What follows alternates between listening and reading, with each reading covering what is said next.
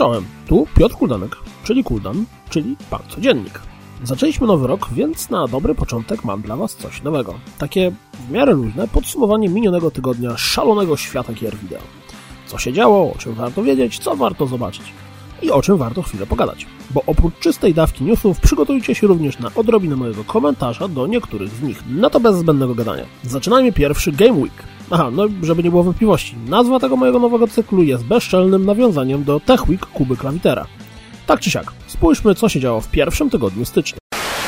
Monster Hunter World na konsolach pojawi się pod koniec stycznia, 26 dokładniej, ale do tej pory nieznana była data premiery wersji PC-owej. Dowiedzieliśmy się, że będzie to jakoś jesienią. Czekacie na wersję PC? Sean Esiak, Esciag, e s s c a g odchodzi z Naughty Dog. Pan rozpoczął pracę w Naughty Dog 7 lat temu, dołączając do zespołu dłubiącego przy The Last of Us. Później pracował przy Left Behind, Uncharted 4 czy Zaginionym Dziedzictwie, przy którym to zresztą pełnił stanowisko dyrektora kreatywnego.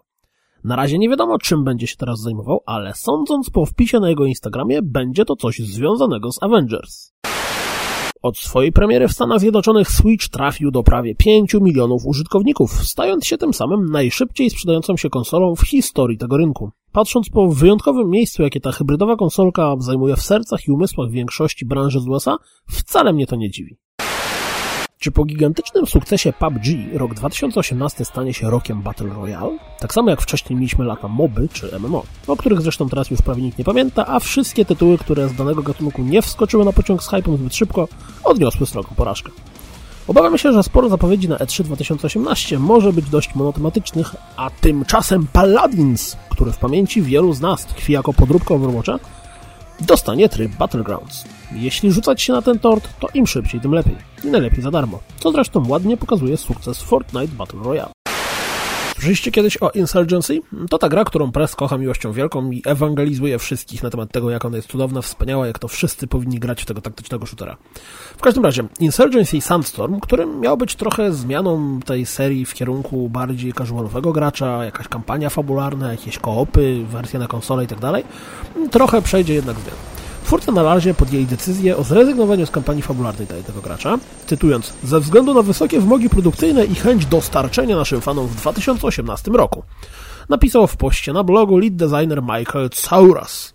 O konsolowej wersji na razie kompletna cisza. Nier Automata osiągnęła niewątpliwy sukces. Dlatego też Platinum Games pochwalili się, że na razie pracują nad dwoma nowymi IP. Gry nie mają celować w półkę AA, a studio chce utrzymać niezależność produkcyjną. Czyżby komuś spodobało się to, co Ninja Theory zrobiło przy Hellblade?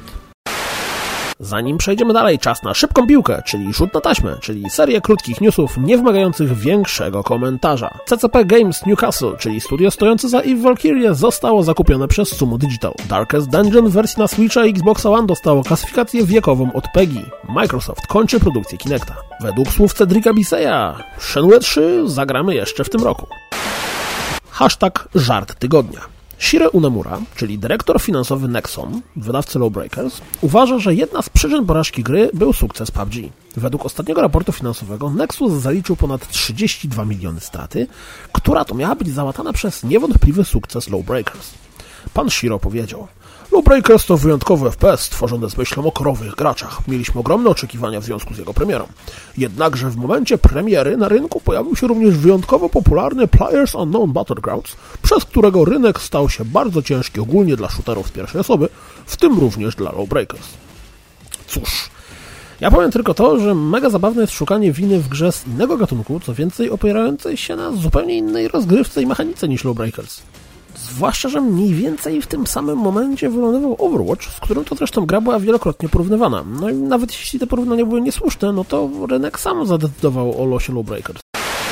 Steam opublikował zestawienie najlepszych gier z 2017 roku i przez najlepsze mam tu na myśli te gry, które zarobiły na Steamie najwięcej. Pierwsza dwunastka wygląda wyjątkowo, no i o tyle ile jestem w stanie zrozumieć tam PUBG czy GTA 5, a raczej GTA Online, no to nie spodziewałbym się, że Warframe, Ark czy Rocket League zarobią w 2017 roku więcej niż hitowe produkcje, które w tymże roku wychodziły.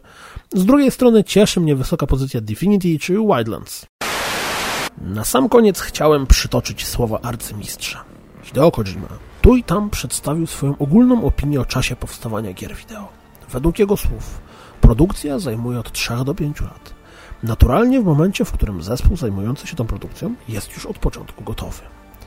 Arcymistrz odszedł z Konami w 2015 roku i w grudniu zapowiedział, że tworzy nowe studio.